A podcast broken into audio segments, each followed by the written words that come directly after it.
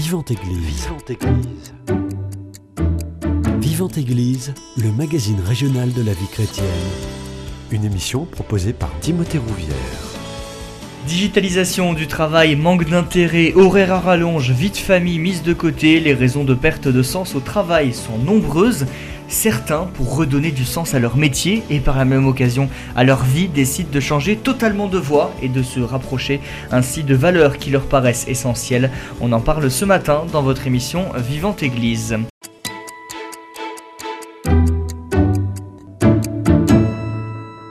Et pour en parler, j'ai le plaisir de recevoir Jacques Pénard, responsable d'Acte à Toulouse. Bonjour, à vous. Bonjour. Elsa Delmas, vous êtes docteur ingénieur chez Ariane Group et actiste. Bonjour à vous. Bonjour. Et pour être totalement complet, Florence Salary, vous êtes médecin thérapeute. Bonjour à vous. Bonjour. Merci à tous les trois d'avoir accepté mon invitation. Euh, Jacques Pénard, je vous laisse introduire cette émission. Pourquoi justement c'est important de parler des raisons de perte de sens au travail aujourd'hui? Oui, alors euh, en tant que responsable de Acte, euh, on est assez bien placé pour euh, aborder ce sujet-là parce que chez Acte, nous accompagnons des, cadres qui sont en recherche d'un nouveau d'un nouveau élan, d'un nouvel élan professionnel. Et parmi ces personnes-là, nous avons des personnes qui se posent la question du sens de leur travail mais et surtout, euh, et c'est là où euh, je suis content d'avoir euh, deux personnes autour de moi et que vous avez présentées.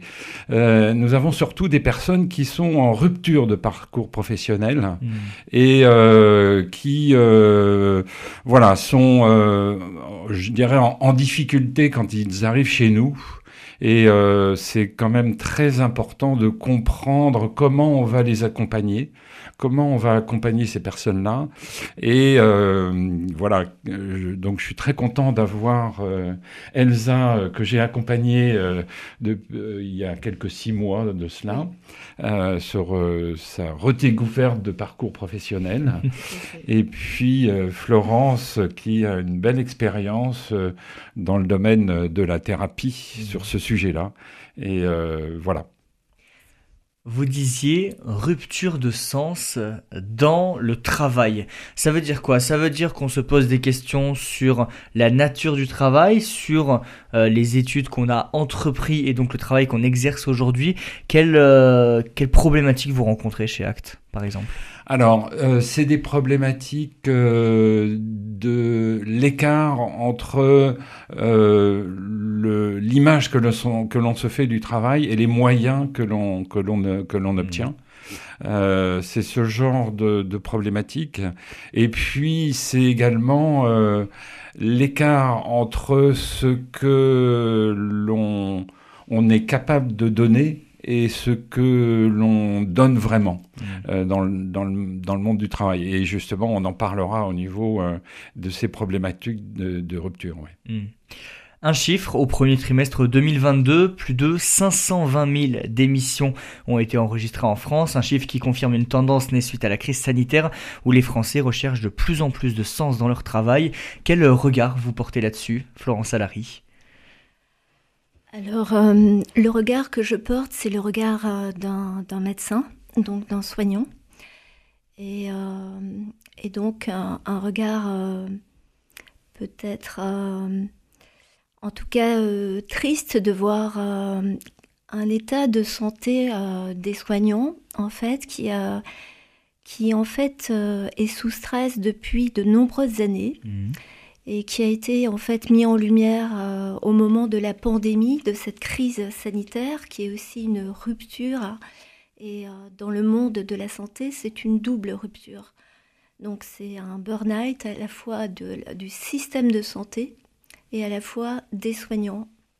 Voilà, donc euh, voilà le regard que je porte, et à la fois triste et à la fois plein d'espoir. C'est-à-dire que je vois à travers euh, l'accompagnement des personnes qui, ont, qui vivent le burn-out que en fait c'est un vrai processus, c'est une opportunité euh, de réadapter ces stratégies euh, de fonctionnement, de pouvoir revisiter aussi les stratégies de faire face à des tensions, à des Mhm. tensions internes, et euh, également de revenir très profondément sur euh, le sens, le sens euh, du travail, mais le sens de la vie aussi. Mhm. Et donc, euh, je vois dans l'accompagnement combien en fait ça peut permettre à des personnes d'aller très en profondeur et de pouvoir vraiment après laisser vraiment émerger une capacité d'action, de décision, de liberté pour reprendre leur place au centre de leur vie, autant professionnelle que personnelle. Mhm. Et je dirais même d'abord personnelle que professionnelle. Voilà.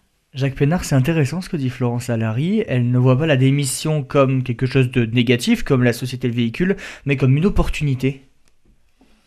Oui, oui, tout à fait. Euh, la plupart des personnes qui viennent euh, chez Act, euh, en général, arrivent chez nous en disant je ne referai jamais ce que je ce que je viens de subir et, et je ne referai jamais mon métier. On, on a eu quelques cas il y a, il y a quelques années de, de deux médecins qui sont venus nous voir qui disaient je ne veux plus être médecin. Après euh, 12 années d'études, euh, moi ça c'est quelque chose qui est un peu surprenant. Ah oui. Et euh, voilà, donc c'est- c'est un moment de rupture.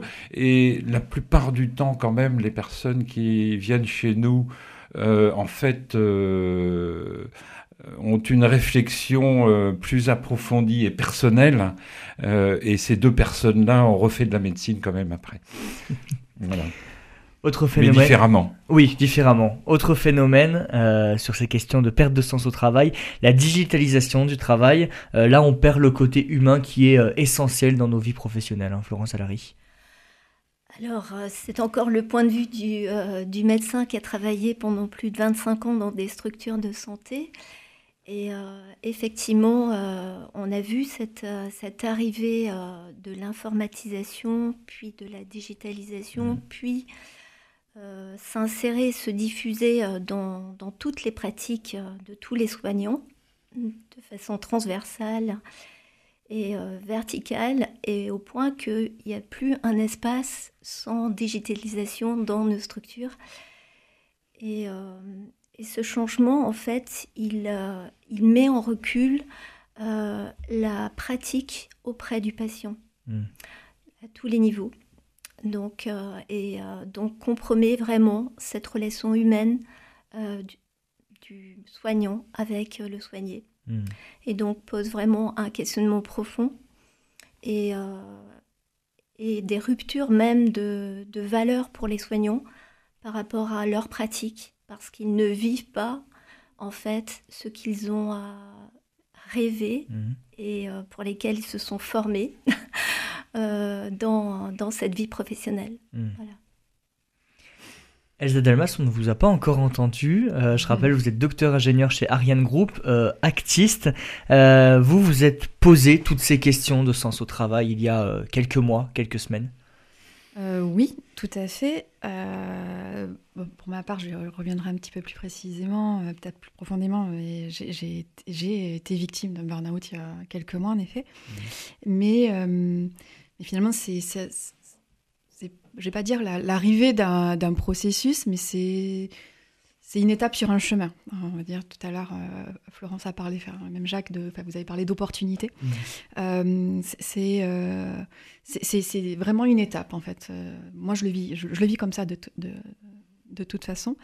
Et, et juste pour compléter ce qui a, ce qui a déjà été dit par Florence et, et Jacques, aujourd'hui, pour, pour englober, parce que Florence parle bien entendu euh, des- du domaine euh, des, des soignants, euh, mais vous parlez aussi de digitalisation. Euh, moi, j'ai parlé du côté aussi euh, euh, entreprise et salariat privé.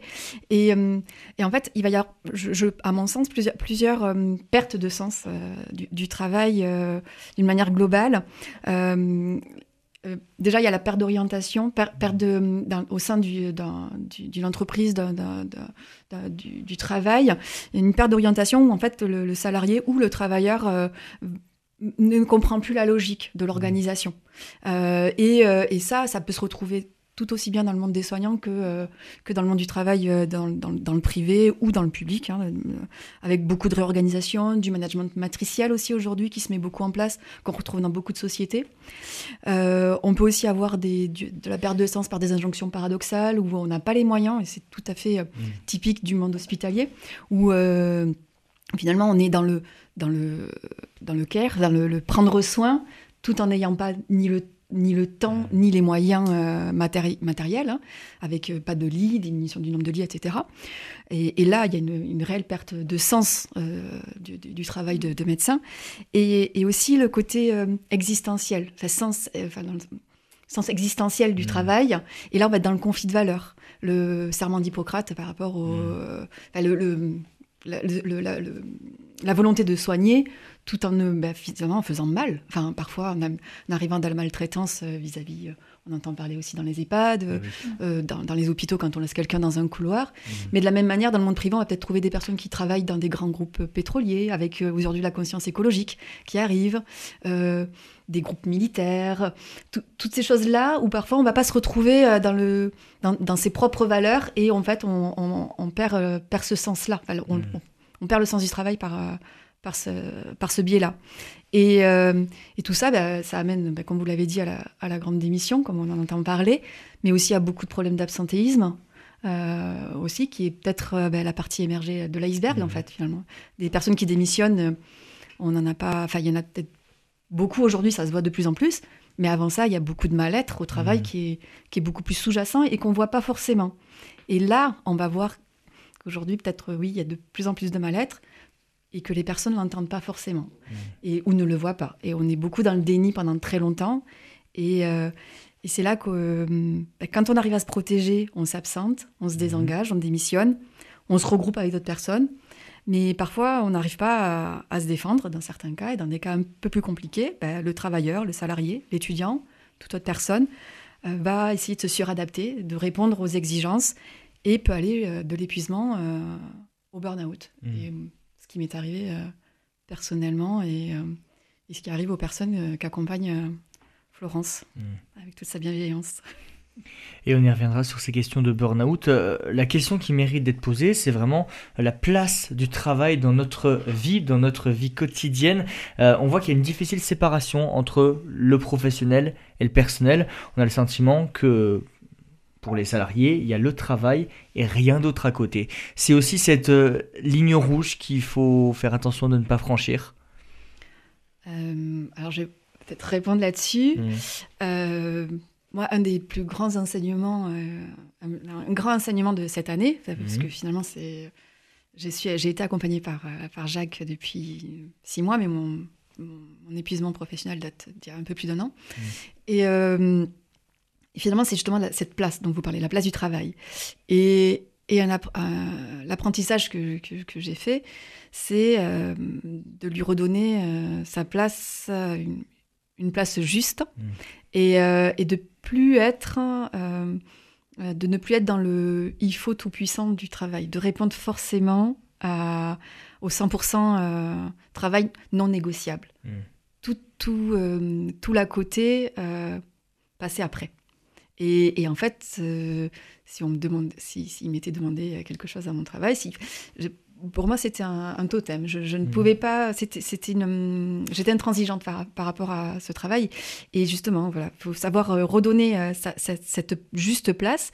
Et c'est, pas évident, comme parce qu'en effet, il y a, hum, on ne peut pas clairement séparer la sphère personnel du professionnel. Mmh. Et c'est euh, cet épuisement, c'est aussi un certain type de personnalité euh, de personnes, enfin c'est assez particulier, euh, qui le vivent. Et, et donc on peut être, avoir une perte de lucidité par rapport, à, par rapport au travail mmh. et au fait que ben, on fait passer toute la sphère personnelle en, en, deuxième place. Quoi. Mmh. Florence Alary, quel, est votre regard là-dessus sur la juste place à donner au travail? Alors c'est peut-être... Euh, il y a deux points, de vue, en fait, qui correspondent à, un point de vue euh, déjà du, euh, du salarié, travailleur que, je suis, et qui a effectivement vécu un burn-out, par avoir laissé le travail être vraiment quasiment 100% de ma vie. voilà, donc j'étais médecin anesthésiste réanimateur et donc très très sollicité comme, comme on l'est dans cette spécialité 24 heures sur 24 mmh. et dans l'incapacité de savoir dire non. voilà, donc euh, avec quand même euh, ce, dysfonctionnement euh, dans les stratégies, je dirais, de copines, de faire face, qui pourrait, aurait pu me permettre de protéger un petit peu mes ressources internes. Et en fait, je ne les, ai pas écoutées, je n'ai pas écouté les signaux d'alerte. Donc en fait, ce point de vue pour euh, redire que cet événement, cette crise, cette rupture, en fait, a été vraiment une rupture euh, à un stade avancé, puisque c'était un stade 3, donc euh, avec une rupture vraiment totale et brutale, et, mais qui s'était vraiment déjà manifestée, donc rétrospectivement, il, y avait de nombreuses années. Mmh. Et en fait, ça m'a permis en fait euh, de, me remettre au centre de ma vie et de voir effectivement bah, qu'il y avait toute une partie qui était désertée et de la et de vraiment faire ce chemin euh, déjà de de ces différentes étapes que représente le burn-out dont on parlera certainement. Et voilà. Et donc euh, effectivement en se recentrant en fait on, on recentre automatiquement le travail à une place qui s'insère dans l'ensemble des domaines de vie relationnelle de la personne. Et donc du coup, on, voit ces espaces négligés de domaines de vie qui en fait euh, réapparaissent plus ou moins pauvres, plus ou moins absents, plus ou moins totalement négligés ou alors euh, un petit peu bancal et en fait on est invité à les réhabiliter. Je ne veux pas être longue, mais le deuxième point de vue, c'est celui du médecin, de la place, euh, du médecin. En tant que accompagnant ces personnes. C'est effectivement, comme le dit très justement Elsa, des profils très particuliers où effectivement la, place du travail, elle est quasiment 80 à 100%. Voilà. Mmh. Donc, il y a très peu euh, d'équilibre de vie. Euh, et, cet équilibre interroge vraiment euh, l'origine même, qui est le déséquilibre au niveau des stratégies d'adaptation et de faire face aux différentes tensions et de pouvoir maintenir un état de bonne santé. Mhm. Voilà.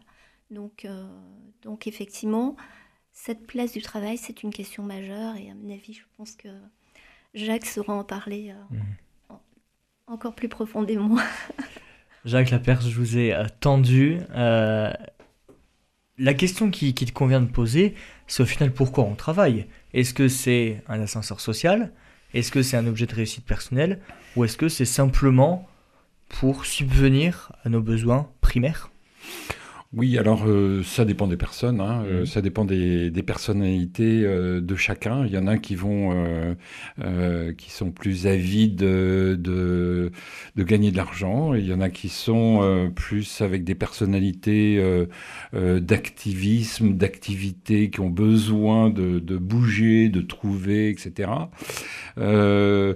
Mais j'en reparlerai peut-être un petit peu après, parce qu'en en fait, euh, ce qui est intéressant quand on démarre euh, la, le parcours euh, acte, c'est que l'on on commence par euh, essayer de décrire les caractéristiques de la personne et ses besoins, ses attentes, en, comment, en quoi elle est faite. Donc, il euh, n'y a pas de profil, euh, pas de définition, je dirais, unique. Hein. Ça mmh. dépend véritablement des personnes. Chaque personne est différente et chaque personne a une relation au travail qui est différente. Mmh. Je vous propose qu'on fasse une première pause musicale dans cette émission. On écoute Les Mains d'Or de Bernard Lavillier et on revient dans quelques instants.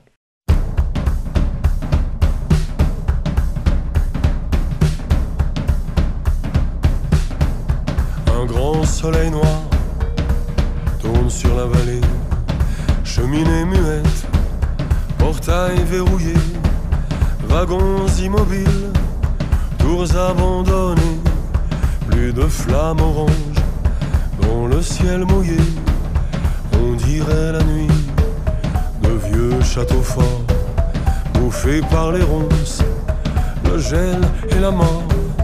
Un grand vent glacial fait grincer les dents, monstre de métal qui va dérivant. Je voudrais travailler encore, travailler encore, forger l'acier avec mes mains d'or, travailler encore, travailler encore, acier rouge et main d'or.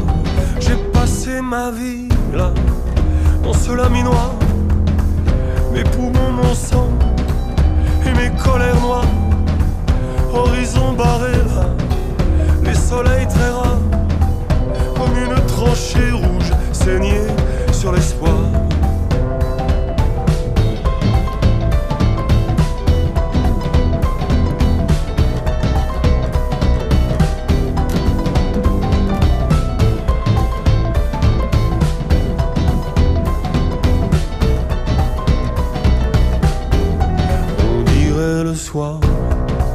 Des navires de guerre battus par les vagues, rongés par la mer, tombés sur le flanc, giflés des marées, vaincus par l'argent, les monstres d'acier. Je voudrais travailler encore, travailler encore, forger l'acier rouge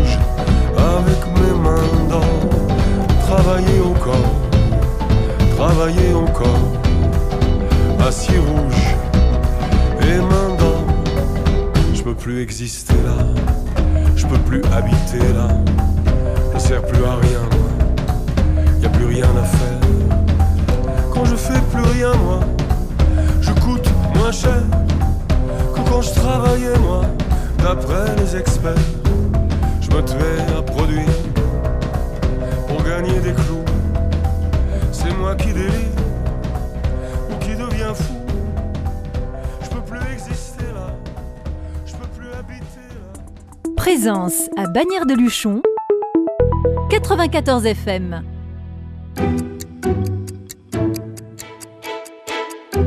Vivante Église, Timothée Rouvière. De retour dans votre émission Vivante Église sur Radio Présence, je suis toujours avec euh, Jacques Pénard, responsable d'Acte à Toulouse, Florence Salary, médecin, thérapeute, et euh, Elsa Delmas, docteur ingénieur chez Ariane Group et euh, actiste. On l'a abordé brièvement dans la première partie de cette émission, euh, le burn-out qui est la, la conséquence de cette, cette, ce manque de sens au travail. Comment déjà on peut le définir ce burn-out, Florence Salary? Quelle définition vous mettriez derrière euh, ce Alors, phénomène? Celle que je mettrais moi, ou celle qui a été donnée, ou celle qui a... Alors, euh, je crois qu'il faut effectivement euh, partir de, de ce que c'est une, une souffrance profonde. C'est une souffrance de la personne et qui peut être euh, très sérieuse, très, euh, très grave, c'est-à-dire aller vraiment vers un mal-être euh, presque suicidaire. Mm. Et euh, voir une perte de sens euh, totale euh, et qui va au-delà du travail, qui touche vraiment le sens de vie. Mm. Et ça se, ça se manifeste dans un, dans un contexte en lien avec le travail, donc en interaction avec euh, le, le travail, avec euh, tous les dysfonctionnements propres, euh, organisationnels ou de management dans le travail. Voilà. Et tous les facteurs, effectivement, fa- favorisants et aggravants liés au travail, mais avec toujours associés des facteurs euh, sociétaux et individuels. C'est-à-dire, euh, voilà. Et, euh, et c'est vraiment important de voir que c'est toujours dans, sur ces trois axes qu'en fait, la prise en charge doit toujours être multidimensionnelle. Elle doit jongler à la fois sur euh, l'axe euh, lié au travail, l'axe lié euh, à l'aspect social, à, la société et l'axe individuel, Mm. voilà, propre à la personne. Elsa Delmas, vous êtes passée par cet épisode douloureux du burn-out. Est-ce que vous pouvez nous raconter Alors oui, c'est. hum, Je, je voudrais juste revenir sur le, quelque chose d'important pour moi, c'est le, le burn-out, c'est bien, bien une étape. Et, euh, et avant d'en arriver déjà à cette étape-là, c'est- vraiment un long processus qui est Mhm. ancien, Oui. insidieux. Et je pense qu'un terme qui est, qui est très important à, à mes yeux, c'est l'usure. Euh, l'usure parce que pendant très longtemps, on peut imaginer, penser, être dans le déni, euh, se dire non, je suis juste fatiguée. Mais en fait, euh, c'est le propre de l'usure. En fait, ça se voit pas. On peut continuer à fonctionner, mais arrive un moment où, euh, où ça casse. Et moi, l'image que je- que j'utilise, c'est la corde, une corde qu'on qu'on frotterait contre, un- contre un coin et qui s'abîme petit à petit, s'abîme petit à petit, elle tient, elle tient, elle tient, et puis un jour, Elle la- craque. la- la- la- elle craque. Mm. Et, et ce terme d'usure est très important parce que on peut se sentir très longtemps euh, à l'abri euh, et pas se sentir concerné, ou voir quelqu'un à côté en se disant non, non, non, cette personne est forte, euh, il, elle est forte, euh, c'est bon, il a déjà passé plein de coups, plein de moments difficiles, mais ça, ça, ne, enfin, ça ne le protège en rien, en fait. C'est ça que je, pour moi, le message qui est important à faire passer. Et euh, autre chose qui est aussi euh, euh, euh, très important, c'est euh, de définir la personnalité des, des- des victimes. Euh, c'est quand même des personnalités particulières, ce sont des personnes qui sont perfectionnistes, euh, qui sont persévérantes, engagées, qui ont un très grand sens de l'effort. Donc c'est des personnes qui, qui, sont, qui sont vues comme des personnes euh, euh, en général excellentes, euh, brillantes. Euh, ce sont des super salariés, des, des- des super travailleurs pour, euh, pour leurs employeurs ou pour leur entourage. On voit euh, des personnes qui en général euh, sont pleines de réussite.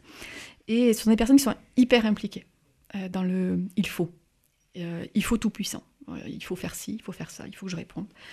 Et bon, c'est super comme personnalité, c'est c'est des super personnes, mais euh, partie de ce postulat dans un contexte de surcharge professionnelle et ou personnelle, parce que on a aussi parfois une surcharge personnelle, euh, bah, ces personnes-là euh, vont foncer tête baissée dans, le mur du burn-out. Mm.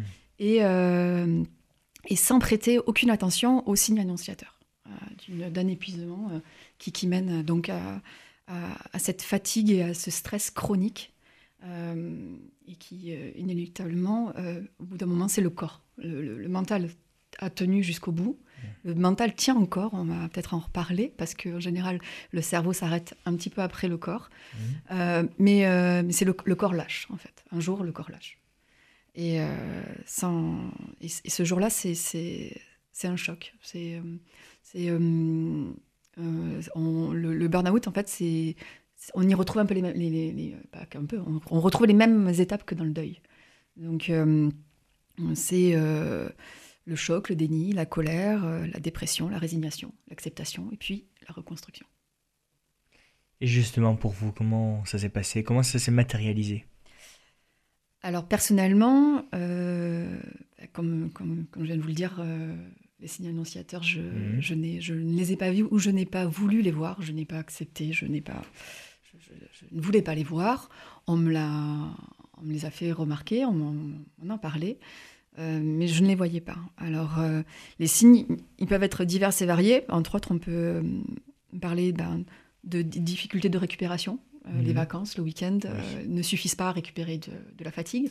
Une personne qui n'est pas en épuisement professionnel arrivera à se reposer, arrivera à récupérer, ne sera pas fatiguée après des vacances ou après un, après un week-end.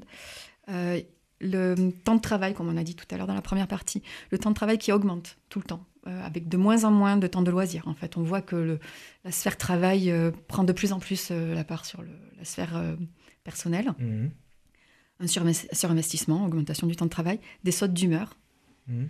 Euh, de la démotivation, du désengagement, des problèmes de santé, des comportements addictifs. Euh, très personnellement, euh, moi, ça s'est caractérisé par un caractère très irascible à la maison. quand J'ai trois enfants et j'étais de plus en plus en colère. De, de- je criais énormément sur mes enfants, ce qui n'était pas du tout le cas dans mon oui. travail. Je perdais patience très régulièrement. Euh, j'ai beaucoup augmenté ma charge de travail euh, et malgré ça, j'avais toujours l'impression de ne pas en faire suffisamment. Je, voilà, je partais euh, le matin euh, très tôt de chez moi et je rentrais très tard. Je ne m'occupais de moins en moins de mes enfants, je déléguais toutes les tâches que je pouvais déléguer, jusqu'à, pour moi, quelque chose qui était frappant, mais à ne plus les amener chez le médecin. Finalement, je Ah oui. ça à ma mère, euh, et à plus savoir, à, à pas, à pas connaître la, la maîtresse de ma mère, de ma, de ma, de ma fille. Mmh. Enfin, c'est, euh, je m'en suis, je l'ai connu- je l'ai vu pour la première fois euh, euh, plusieurs mois après la rentrée. Mm. Et là, là, je me suis dit, mais c'est, ça, ça faisait partie des signes annonciateurs, Eh parce oui. que ça, c'était deux ans, un an avant. Et après coup, je m'en suis rendu compte, je me suis dit, Mm. ça, c'est pas, c'est pas normal. Je pleurais beaucoup euh, et euh, seule, en général, je m'isolais parce que l'isolement fait aussi partie euh, des, des- des caractéristiques. Et aussi bah, l'alimentation, ouais, comme euh, beaucoup de personnes, euh, la junk food, euh, les, finalement les, les apéritifs festifs, qu'on peut, qu'on peut dire festifs, mais qui finalement sont aussi un signe qu'on ne veut pas voir, Mm. mais qu'on multiplie petit à petit. On se dit, bah, le soir en rentrant, tiens, on fait un apéritif, mais sauf que c'est mardi soir. Eh oui. et tout ça, finalement, c'est très insidieux. Et, et on et on veut pas le voir. Et, euh, et on se dit que non, euh, ça ne concerne pas et qu'on va y arriver, qu'on a déjà passé d'autres moments euh, plus difficiles et, et qu'on n'est pas, n'est pas à bout. Et euh, je sais que mon médecin a voulu m'arrêter à plusieurs reprises à- avant, avant le jour où j'ai accepté. Mais je, voilà, ça fait aussi partie des signes annonciateurs. Mm. Et plus tout, tout mes, mon conjoint, mes amis qui me, qui me prévenaient, mais c'est pas normal ce que tu vis, Mm. mais pourquoi tu poses ta journée de travail, prends, prends, prends, prends ta semaine de congé. euh, et, dis, non, non, non, non, il n'y a pas de problème, je, je suis juste fatiguée. Et vous arriviez à, à l'expliquer, euh, cette, cette surcharge de travail et tous les, tous les signes que vous venez nous, nous décrire? Vous saviez pourquoi vous faisiez ça? Alors à cette époque-là, non, je ne savais pas, parce qu'il y a aussi un point important dont je n'ai pas parlé, en effet, c'est la lucidité. En fait, on a une perte de lucidité à ce moment-là. Et euh, une fois qu'on est sorti du bain, du- de, cette, euh, de cette course euh, frénétique à, à- essayer de, de répondre à tout, parce qu'en fait, c'est, j'en reviens à la personnalité de, cette- la victime, hein, c'est euh, je, je- je veux répondre à tout, je veux tout faire. Euh, et non seulement tout faire, mais en plus tout faire parfaitement. Mm, Oui. Euh, et c'est c'est quelque chose d'inaccessible. Mais là, on n'a pas cette lucidité-là. Et, euh, et donc, on pédale, on pédale, c'est un hamster dans une roue. hein. Euh, au début, on marche, on marche, mais puis, puis finalement, on se rend compte qu'il faut courir et que malgré la course, euh, ben, on n'y arrive pas. Et, et arrive un moment où, quand cette course frénétique euh, s'accompagne de la perte du sens du travail, parce qu'en fait, on, se noie, là, il y a l'effondrement. Là, il y a un effondrement. Et là, par contre, on peut plus ignorer et, et on, on le subit. hein. Au début, on le subit complètement. Et la reconstruction, tout le travail, le chemin que j'ai fait depuis, et notamment avec Acte, euh, m'a permis de comprendre ce qui s'était passé à Mm. l'époque. Mais euh, non, à ce moment-là, je je, ne savais pas du tout euh, ce qui se passait. Je, je faire le pied, le, le pas de côté pour comprendre, je, j'en étais absolument incapable parce que j'étais un petit soldat qui devait avancer absolument. Et à un moment, le corps a lâché. Oui, alors à un moment, le corps a lâché. Alors Florence reviendra peut-être là-dessus. euh, euh, sur la. J'ai dit. Moi, c'est grâce au médecin, à mon médecin du travail. Je, je le- je le, re- je le remercie grandement. Euh, je suis arrivée sur une visite classique. Mhm. La visite, de, voilà, nous, c'est tous les trois ans parce que je travaille dans le domaine de la chimie. bon. Et, et elle m'a demandé comment ça allait. Je me suis effondrée en larmes, comme ça peut arriver à, à d'autres personnes. Mhm. Euh, beaucoup de personnes me disent mais tu es sensible, c'est- régulier qu'on qu'on te voit pleurer. Euh, En fait, non. Aujourd'hui, je sais que non, c'est pas normal. C'est pas normal de pleurer. C'est pas normal de pleurer quand on va au travail. C'est pas normal de pleurer à midi. pas- Il y a tout, tout plein de choses qui qu'on comprend pour une normalité parce qu'aujourd'hui, on veut tous paraître très fort et Mm. tous euh, réussir. Et non, tout ça, c'est pas normal. C'est pas normal de souffrir en fait. Et, et donc mon médecin du travail m'a demandé comment ça allait. Je me suis effondrée face à elle et je lui ai maintenu mordicus que non, je ne faisais pas un burn-out. Parce que le sujet est venu quand même. dans dit non, je ne suis pas allongée. Je ne suis pas par terre, euh, je suis debout. Donc je ne, je ne suis pas effondrée. Donc ça ne me concerne pas, ce n'est pas moi. Par contre, il y a d'autres personnes à qui ça peut arriver, mais ce n'est pas mon cas. Et là, le médecin du travail a, a très très bien pris, a très bien compris la gravité de la situation à ce moment-là, et a très bien amené les choses en me proposant d'aller voir une psychologue du travail et en me disant Madame, je veux vous revoir. Mm. Euh, et donc elle m'a convoquée, parce que là c'était une convocation, deux mois plus tard, et Mm. j'avais aussi un rendez-vous chez une psychologue du travail. Donc je suis sortie de là Et finalement, je pense que j'étais prête à commencer à accepter quelque chose. Mais euh, j'ai entendu et, surtout, je me suis. Pour la première fois, c'est là que je, me suis dit ce n'est pas normal. La situation n'est pas normale.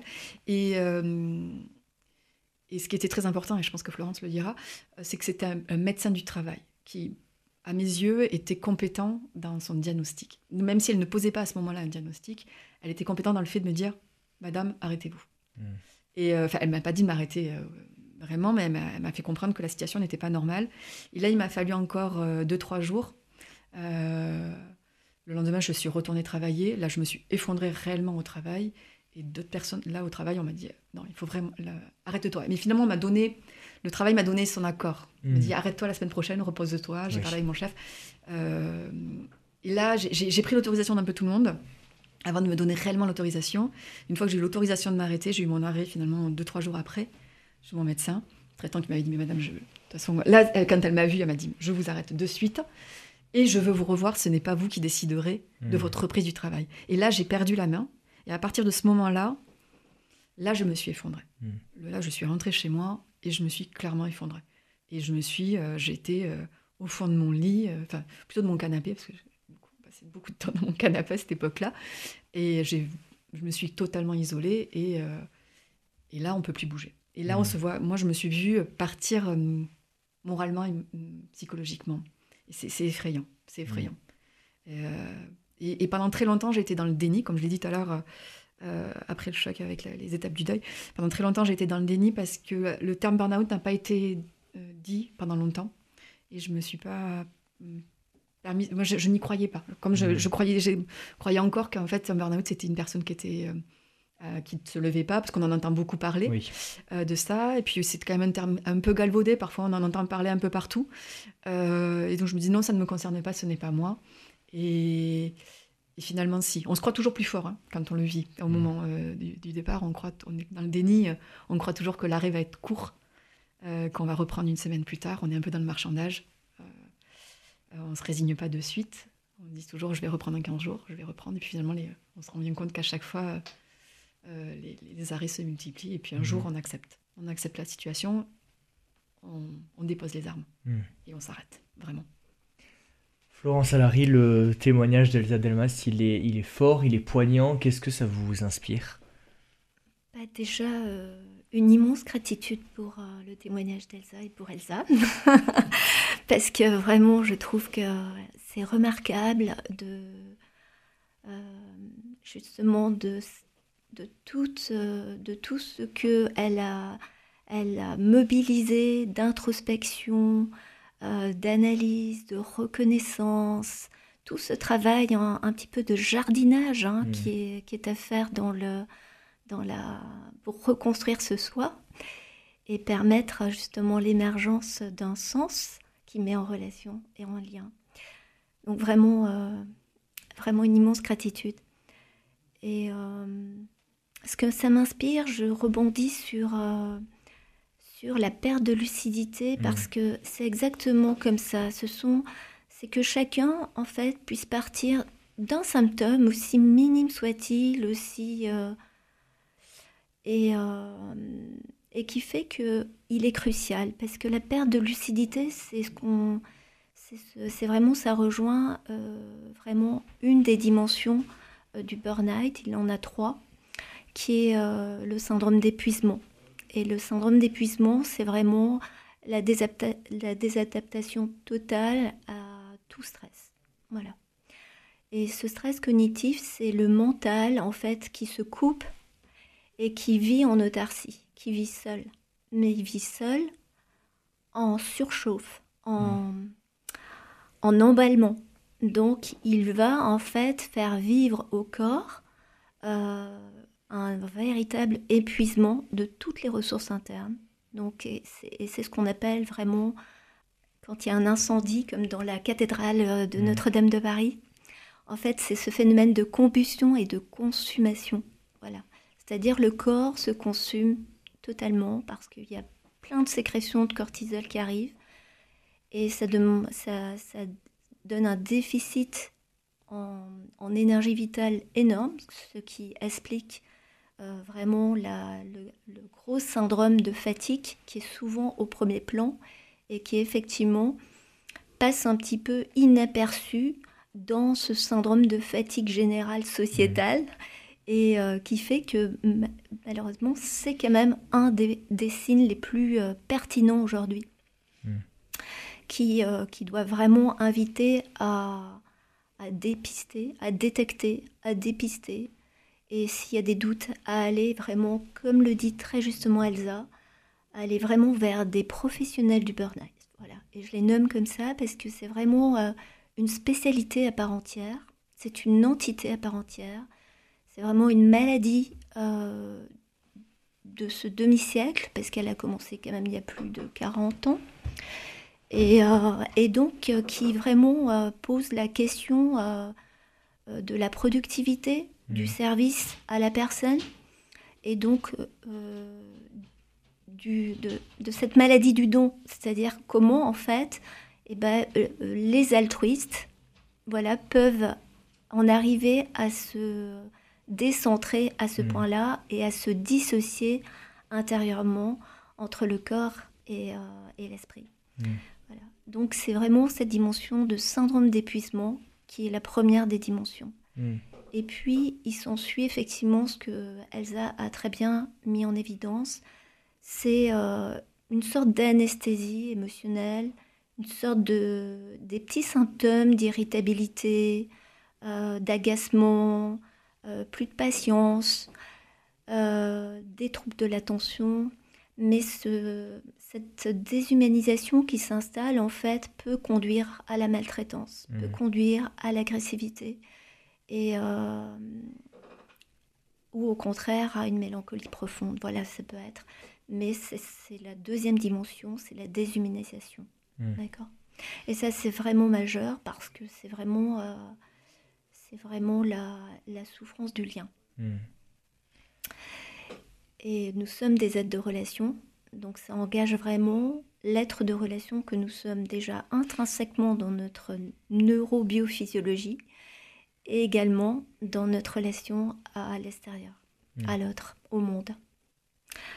Et la troisième dimension, je vais terminer, je suis longue, excusez-moi, mais c'est important de nommer quand même ces trois dimensions de burn-out parce qu'ils définissent le burn-out. Euh, c'est le désinvestissement du travail. Voilà. C'est-à-dire, c'est vraiment le salarié qui va commencer à se mettre en recul parce qu'il euh, n'y arrive plus. Ou alors, ça va être vraiment le profil qu'elles a.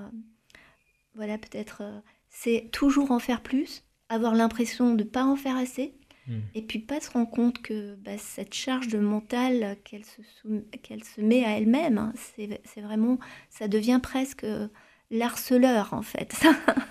voilà, euh, et, et, ça c'est vraiment important de dépister euh, l'harceleur, euh, l'harceleur du travailleur, mmh. qui est vraiment, voilà, aussi, voilà. Mmh. Donc c'est peut-être voilà important de, de, vraiment reposer ces, ces trois axes mmh. hein.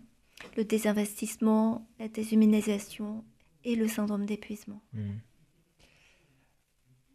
Elsa le disait tout à l'heure, euh, une fois que euh, le diagnostic de, de burn-out est posé, il y a une longue période d'errance. Mm. Comment euh, justement, si je puis dire, bien appréhender cette période. Et je me tourne aussi vers, Jacques Pénard, comment justement à Acte vous, vous prenez en charge ces profils-là qui sont très fragiles? Euh, je pense que Florence pourra mieux répondre que moi, mais euh, chez Act, euh, ben, la période d'errance, on la connaît pas parce que la hmm. personne n'est pas capable en, fait de, de, penser à reconstruire. Ah oui. voilà. Donc cette période-là, je, je, je, les laisse en parler parce que je, chez Act, on ne la connaît pas. Je, vais prendre la, parole. Euh, en effet, au, moment où on accepte la, situation, euh, cette période c'est ce temps long euh, d'attente et de, de, de, confiance, en, confiance en soi qui, n'y est pas hein, à ce mhm. moment-là, mais où le corps doit récupérer son énergie. La, la première chose, c'est ça. Et c'est très, très difficile à, à appréhender quand on l'a pas vécu. En fait, c'est.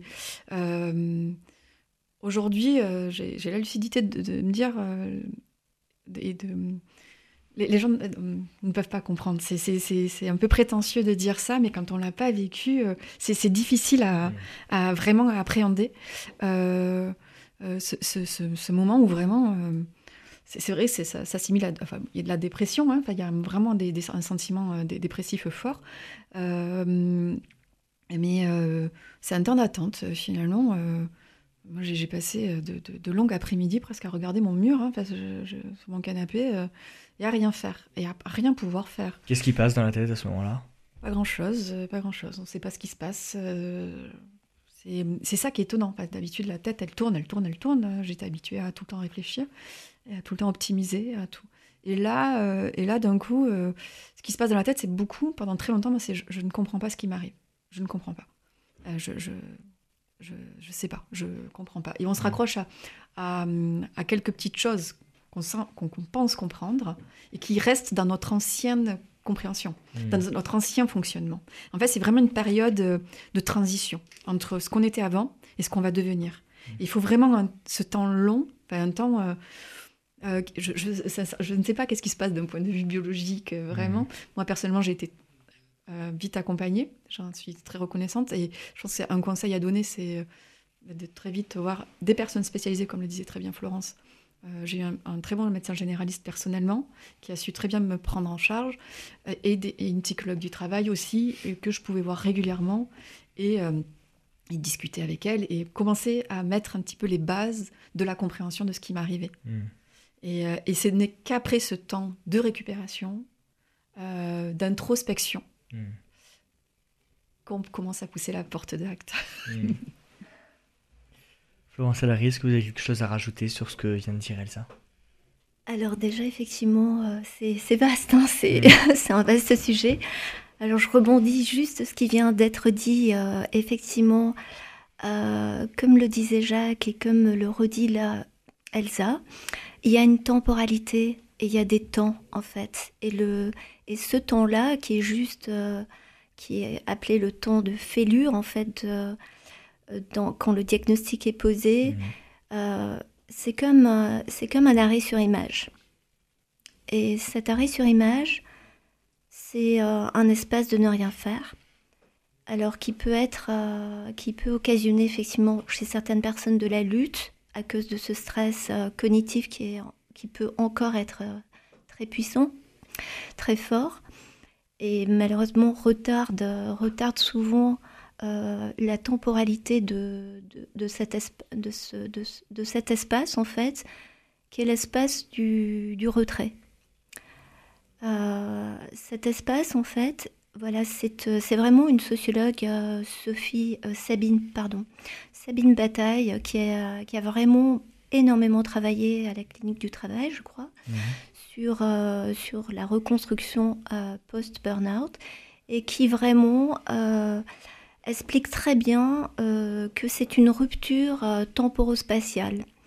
Et cette rupture, en fait, c'est euh, vraiment une alternance euh, entre neuf temps, neuf espaces qu'elle décrit, qui correspond vraiment, à- et cet espace-là, il correspond vraiment à l'espace d'arrêt, Hmm. de retrait. Et plus il est silencieux, mentalement, en fait, plus il est bref. Mm. Car ce sont nos résistances intérieures qui, euh, qui le prolongent, Mm. qui le font durer plus que plus qu'il ne pourrait. Mm. Parce qu'en soi, c'est une question de changement de niveau de conscience. La personne se coupe de sa vie ordinaire, elle se coupe de sa conscience ordinaire, qui est une conscience essentiellement cognitive et mentale, et elle rentre dans un espace qui est, euh, qui est immense et une temporalité qui s'arrête. Donc c'est une distorsion, ce qu'on appelle temporospatiale, et ça correspond à un état de conscience modifié. Voilà. Et les neuroscientifiques américains euh, à l'université de Philadelphie aujourd'hui le décrivent très bien. Ça correspond à passer d'une conscience ordinaire a une conscience autoréflexive, donc intuitive, contemplative, ça peut aller jusqu'à la contemplation, mais c'est un espace dans lequel le thérapeute, c'est le silence. Mm. Voilà. Et le silence, avant, tant que la personne ne l'autorise pas, d'accord, eh bien, il ne peut pas faire son job de thérapeute. Mm. C'est-à-dire, voilà, retrouver cette euh, neuroplasticité de revenir entre la conscience justement euh, autoréflexive et la conscience euh, ordinaire. Mm. Et en fait, plus cette neuroplasticité eh bien, est adaptable et fluide, eh bien, et plus on la remet tout doucement en congruence. Et vraiment, c'est ce que Sabine Bataille décrit très bien. C'est cette, euh, c'est cette euh, je dirais, synchronisation qui doit se faire entre l'espace et le temps. Et elle décrit neuf espaces et euh, ou neuf euh, ouais, neuf euh, euh, positions temporelles et, et 12 espaces. Enfin, Mhm. qu'importe, mais en tout cas, ils sont bien décrits. Oui. Et en fait, voilà, elle les a mis sur, un- sur une carte et on peut suivre comme ça l'évolution des personnes que l'on peut accompagner Mm. dans la reconstruction post-burnout. Et ça pose les choses dans un espace qui est, con- qui est, qui est celui de la conscience. Donc, Mm. euh, on passe d'un d'un espace euh, subtil à quelque chose qu'on prototype, euh, qu'elle a réussi à prototyper de cette manière, ce qui est quand même extraordinaire. Quoi. Mm. Voilà, c'est un très beau travail. Je voudrais juste rebondir pour donner un exemple enfin, euh, euh, personnel. C'est que cette- cette période-là, en fait, elle permet d'arrêter de- d'habituer, la- enfin le, le cerveau, il se passe tout, plein de choses dans le corps et dans le, dans le, dans le cerveau, mais c'est- on n'a plus aucune sollicitation et c'est Mm. très très très important. Et surtout par rapport à, on a parlé de maladie du don, c'est que on s'est totalement oublié en tant que personne. Et cette période-là, après le silence et tous les, les- les changements physiologiques qu'il peut y avoir, euh, va permettre en fait de faire table rase. Comme quelqu'un qui est polyallergique, dont on ne connaît pas l'allergie, et- etc. Il faut tout enlever en fait. Mm. Il faut absolument euh, faire un table rase sur tout ce qu'il y avait avant. Et moi personnellement, ce qui m'a euh, à cette période-là, et je pense pour les autres c'est pareil, euh, ça m'a permis de découvrir, je dis même pas redécouvrir, mais découvrir mes plaisirs Mm. et de me nourrir moi, en fait, en premier. Et sans ça, en fait, on ne peut pas démarrer la reconstruction. Et, euh, et au début, ça- on passe par la, obligatoirement par ne rien faire. Et petit à petit, on- moi, j'ai testé plusieurs choses. Aller marcher un petit peu, écouter de la Mhm. musique, euh, danser. Euh, ça- ça peut- Il y a des personnes qui font du jardinage. Enfin, il peut y avoir plein de petites choses comme ça. Et en fait, on teste. Et, il faut euh, voir euh, qu'est-ce qui ne nous fait pas souffrir, surtout pas, bien entendu, mais surtout euh, qu'est-ce que j'ai envie de faire dans l'instant présent qui me fait du bien, Mm. sans me coûter. Et ça, c'est euh, c'est- long, Mm. mais c'est euh, c'est fondamental. Mm. Et donc, personnellement, moi, ça a été la, la marche et la musique. Alors, c'est- si je me permets, Oui, je vais rebondir rapidement. parce que c'est vraiment quelque chose d'important. Ce que vient de dire euh, Elsa, c'est qu'effectivement, c'est une période euh, silencieuse, mais dans laquelle, en fait, euh, une, des euh, une des ressources qui va être la plus euh, soutenante, ça va être la patience. Mm. Et, euh, et, cette, euh, et cette notion d'attente, c'est-à-dire comment on sait attendre que la vie, en fait, amène, euh, amène l'émergence Mm. de- du sens. Et c'est un temps de gestation. Voilà. Et alors, c'est comme, euh, c'est comme une gestation, c'est comme une grossesse. Voilà, on ne voit pas. voilà, mais ça, c'est là. Et donc, c'est de l'accompagner, comme dit très justement Elsa, par, euh, par une euh, réappropri- réappropriation, je vais y arriver, euh, de ce temps des petits actes. Et Mhm. ça, c'est vraiment Boris Cyrulnik qui le, qui le nomme très bien, de la vie quotidienne dans le plaisir, relié Mhm. au plaisir. Voilà. Et ça, c'est vraiment une notion importante. Voilà. Jacques Pénard, on arrive déjà à la fin de cette émission. Je vous laisse conclure. Qu'est-ce que vous voudriez dire pour, euh, pour bien résumer cette émission ou, ou pour résumer le, le rôle d'acte dans, dans toutes ces questions? Alors, euh, nous, euh, comme je disais tout de suite, on, accompagne les personnes, mais une fois qu'ils ont euh, passé cette étape, euh, euh, je dirais, de, de, de- de- d'attente et de, euh, pour en fait reconstruire la voie vers le travail. Mmh. Parce que la reconstruction personnelle, c'est ça, c'est pas nous, ce sont les, les thérapeutes. Et, et, moi, ce que je ce que l'on propose chez Act, c'est effectivement euh, quelque chose qui va permettre euh, d'abord, comme disait Elsa aussi, de se reconstruire soi-même. Donc la première étape que l'on fait, c'est euh, qui es-tu? Mmh. en, quoi tu es fait Quelles sont tes, caractéristiques Et qu'est-ce qu'est-ce qui est important pour toi? Voilà. Et, donc, ça permet aussi de reconstruire aussi la personne dans sa globalité et non pas que au niveau du travail. Mmh. Voilà. Et donc, qu'est-ce, que, qu'est-ce qui est important pour moi? Moi, ce que je voudrais dire, c'est euh, effectivement aux personnes qui nous écoutent, c'est euh, euh, écouter les petits signes de, qui arrivent pour, à un moment donné, aller voir une personne, aller voir un thérapeute, aller voir, en parler, parce que c'est vrai que c'est c'est pas évident d'entendre des signes, mais comme ça comme ça arrive assez souvent, il faut il faut écouter son corps, écouter mmh. ce que nous disent les autres de nous.